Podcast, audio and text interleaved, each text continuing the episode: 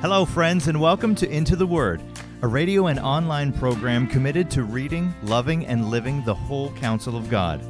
Lord willing, our intention is to go verse by verse and chapter by chapter through the entire Bible.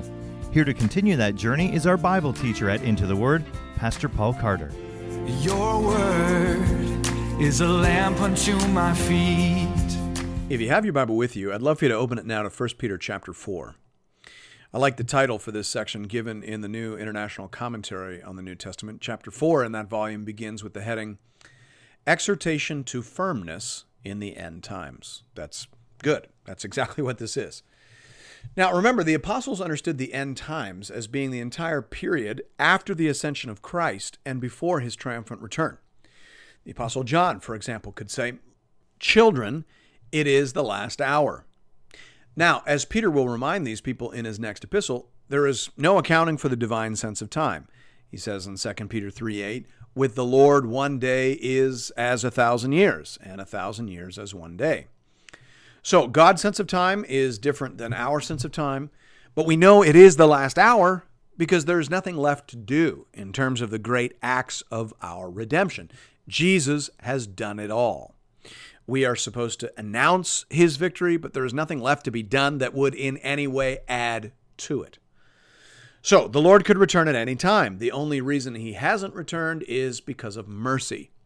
Peter will say in 2 Peter 3 9, the Lord is not slow to fulfill his promise, as some count slowness, but is patient towards you, not wishing that any should perish, but that all should reach repentance. Close quote. So the Lord is delaying his return to give as many people as possible the chance to hear of Christ's victory and to embrace him as their Savior and Lord. The throne of Christ is parked just above the clouds of heaven, ready to descend with a thud to the earth at any time. Therefore, in the time between, which is the last hour or the end times, we need to expect a fair bit of turbulence and resistance. God will shake things up from time to time so as to upend the soil and facilitate our sowing. There will be birth pangs and outbreaks. Expect seasons of great advance and seasons of violent resistance. This is how it goes in the time between, and Peter wants his people to be prepared for that. He wants them to be wise and he wants them to be firm. That's what this chapter is all about. Hear now the word of the Lord, beginning at verse 1. Since therefore Christ suffered in the flesh, arm yourselves with the same way of thinking. For whoever has suffered in the flesh has ceased from sin, so as to live for the rest of the time in the flesh, no longer for human passions, but for the will of God. Since therefore Christ suffered in the flesh, arm yourselves with the same way of thinking. We, we are, after all, following a crucified Messiah, Peter reminds them. Therefore, any thoughts of living your best life now ought to be abandoned. I've never understood how we got from a naked crucified Messiah to our best life now. That that is just not the rhythm of the biblical gospel. The biblical gospel is about down before up. It, it's about the cross and after that glory. That's the way it was for Jesus. And Peter is saying that's the way it will be for you. Are you better than the master? Do you deserve better treatment than he received? No, obviously not. So Arm yourself with the same way of thinking. Don't expect your best life now, and you won't be disappointed when you don't get it. Expect to live most of your life on the margins of polite society. You believe, Christian, a bunch of things that regular secular people find distasteful. So don't expect that having a little fishy decal on the back of your car is going to earn you any favors with the police. Don't don't expect that wearing your Jesus t-shirt to the restaurant is going to get you a better table. Christianity is not an inside track to influence and popularity. Why would you think that it is? After all, Jesus was crucified naked on a cross. Arm yourself with the same expectation. Anything short of that, and you are being treated better than you deserve. That's the mindset you need to have as you go about your business in the big bad world outside. Now, I'll tell you this as North American Christians lose their grip on power and privilege, we need to recover this basic mindset lest we completely destroy our witness in the culture. There has been more belly aching and complaining and more hostile, antagonistic rhetoric coming out of Christian churches and Christian pulpits over the last several years than perhaps at any point previous in our history. We are not losing our privilege gracefully, and we need to do better. The past 200 years of more or less unrelenting favor for Christians in the Western world has been an anomaly. We had no right to expect that, and we have no right now to protest the loss of that because we were never promised that. Christ suffered in the flesh. Arm yourself with the same expectation. How do you get from that to the expectation of perpetual favor in the culture? According to the Bible, Christians should wake up every morning expecting to live at the margins of society. Hebrews 13, 12 to 13 says, Jesus also suffered outside the gate in order to sanctify the people through his own blood. Therefore, let us go to him outside the camp and bear the reproach he endured. Close quote. So, outside the camp, on the margins of the culture, is exactly what we were told to expect. Being shoved out there, being dragged out there in some cases after 200 years on the inside is traumatic, I grant you. But you need to get over it. We all need to get over it, and we need to get on with it. Besides, Peter says suffering can actually be good for you.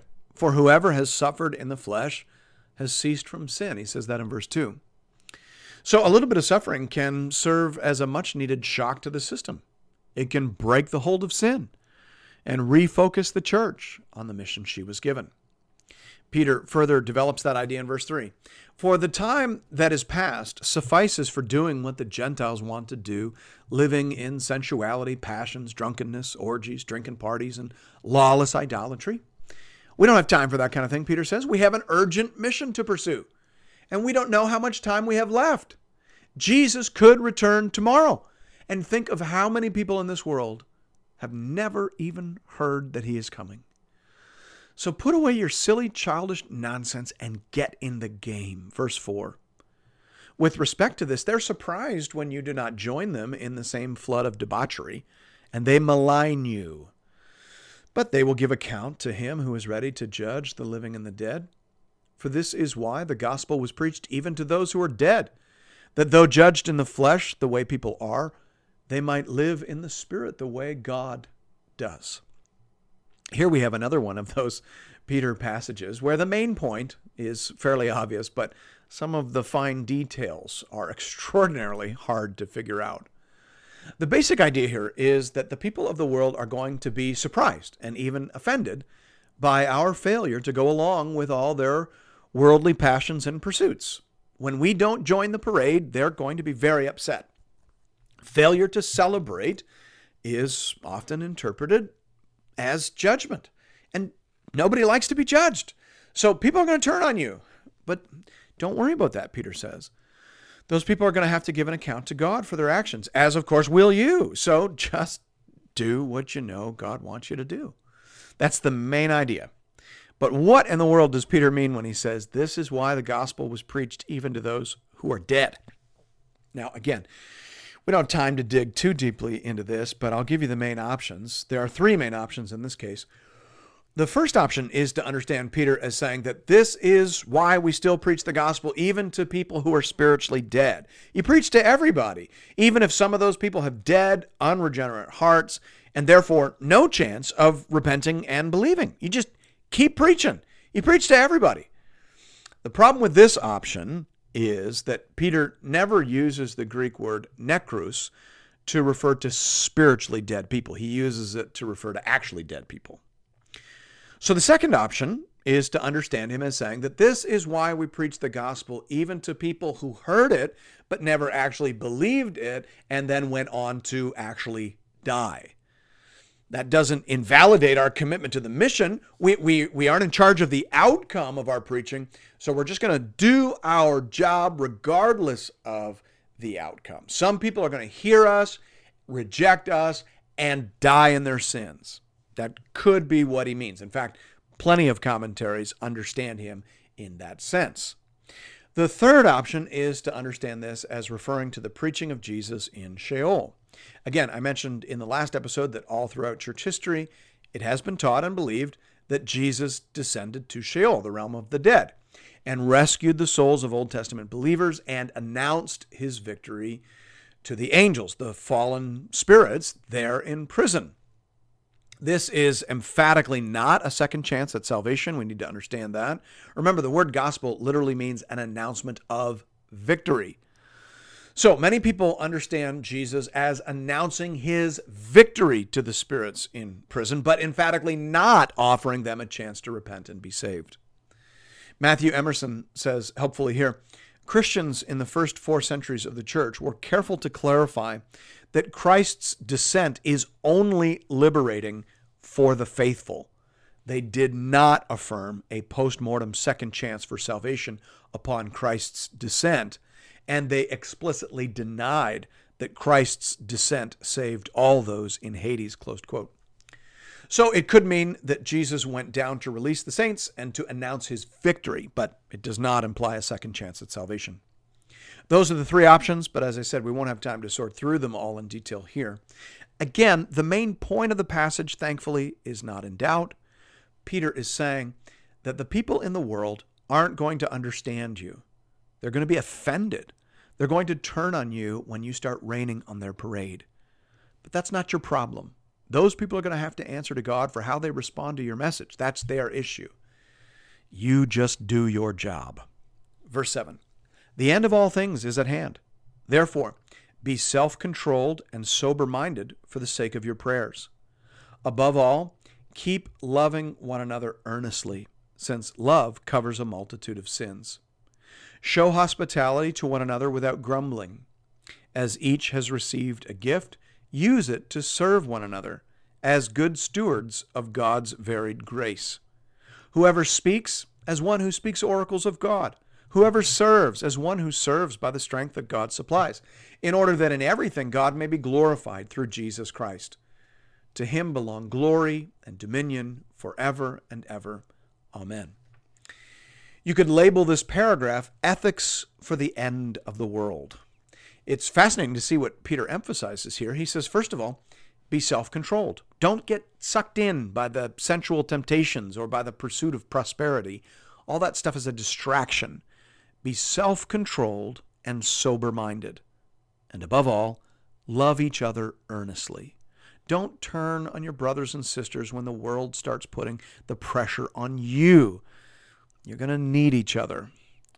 Oh, my friends, the devil has been at work in the evangelical church of late, dividing fellow Christians in advance of the coming storm. He wants us to hate each other. He wants us to mock each other and vilify each other over issues that do not even come close to qualifying as gospel issues. And if he can get us to do it on the internet in front of all the neighbors, so much the better for him. Don't fall for that demonic nonsense. Listen, of course, I understand. If people are denying Christ, then obviously we need to separate from them. But let's be honest. Most of the divisions out there right now have nothing to do with the gospel. They have to do with personality, culture, and politics. So let's not allow the devil to use disagreements and differences over those sorts of things to divide and separate brothers and sisters in Christ. Because we're going to need each other before this season is over. So love each other earnestly. And use your gifts, whether speaking gifts or serving gifts, use whatever you've got for the good of the whole and for the glory of Christ. Thanks be to God. Verse 12 Beloved, do not be surprised at the fiery trial when it comes upon you to test you, as though something strange were happening to you, but rejoice insofar as you share Christ's sufferings, that you may also rejoice and be glad when his glory is revealed. The right attitude to have in a season like this is joy. You certainly shouldn't be angry. You're still being treated better than Jesus. You certainly shouldn't be shocked because you were told by Jesus that this would happen. So rejoice and be exceedingly glad, for great is your reward in heaven, for in the same way they persecuted the prophets who were before you. Verse 14 If you're insulted for the name of Christ, you're blessed, because the Spirit of glory and of God rests upon you. But let none of you suffer as a murderer or a thief or an evildoer or as a meddler. Yet if anyone suffers as a Christian, let him not be ashamed, but let him glorify God in that name. For it is time for judgment to begin at the household of God. And if it begins with us, what will be the outcome for those who do not obey the gospel of God? And if the righteous is scarcely saved, what will become of the ungodly and the sinner? So if you're insulted for the name of Christ, you're blessed. Ah, but there's a catch. You have to make sure that you're suffering for your Christian faith. There are no rewards, no blessings associated with suffering that is of your own making. That doesn't count as persecution. That's just you being a knucklehead.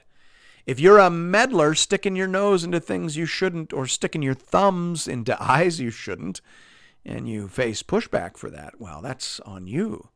There's no kingdom value in that. In fact, there may be kingdom harm. So you have to suffer justly. But if you do suffer justly, then don't be ashamed about that. Give glory to God. He has saved you and He has approved you under trial.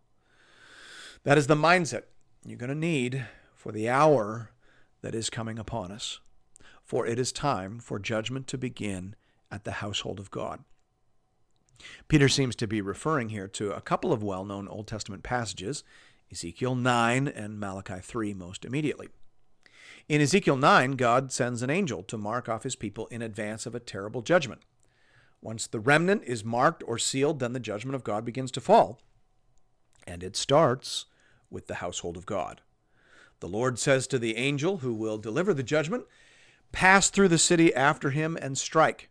Your eye shall not spare, and you shall show no pity. Kill old men outright, young men and maidens, little children and women, but touch no one on whom is the mark. And begin at my sanctuary. Closed quote. That's Ezekiel 9, 5 to 6. So many people who looked like they were living very close to God, are actually the first to experience fatal judgment. Malachi 3 1 to 4 also clearly lies in the background. There, the prophet says, Behold, I send my messenger, and he will prepare the way before me. And the Lord whom you seek will suddenly come to his temple. And the messenger of the covenant in whom you delight, behold, he is coming, says the Lord of hosts. But who can endure the day of his coming? Who can stand when he appears? For he is like a refiner's fire and like fuller's soap. He will sit as a refiner and purifier of silver. And he will purify the sons of Levi and refine them like gold and silver, and they will bring offerings in righteousness to the Lord. That's Malachi 3 1 to 3.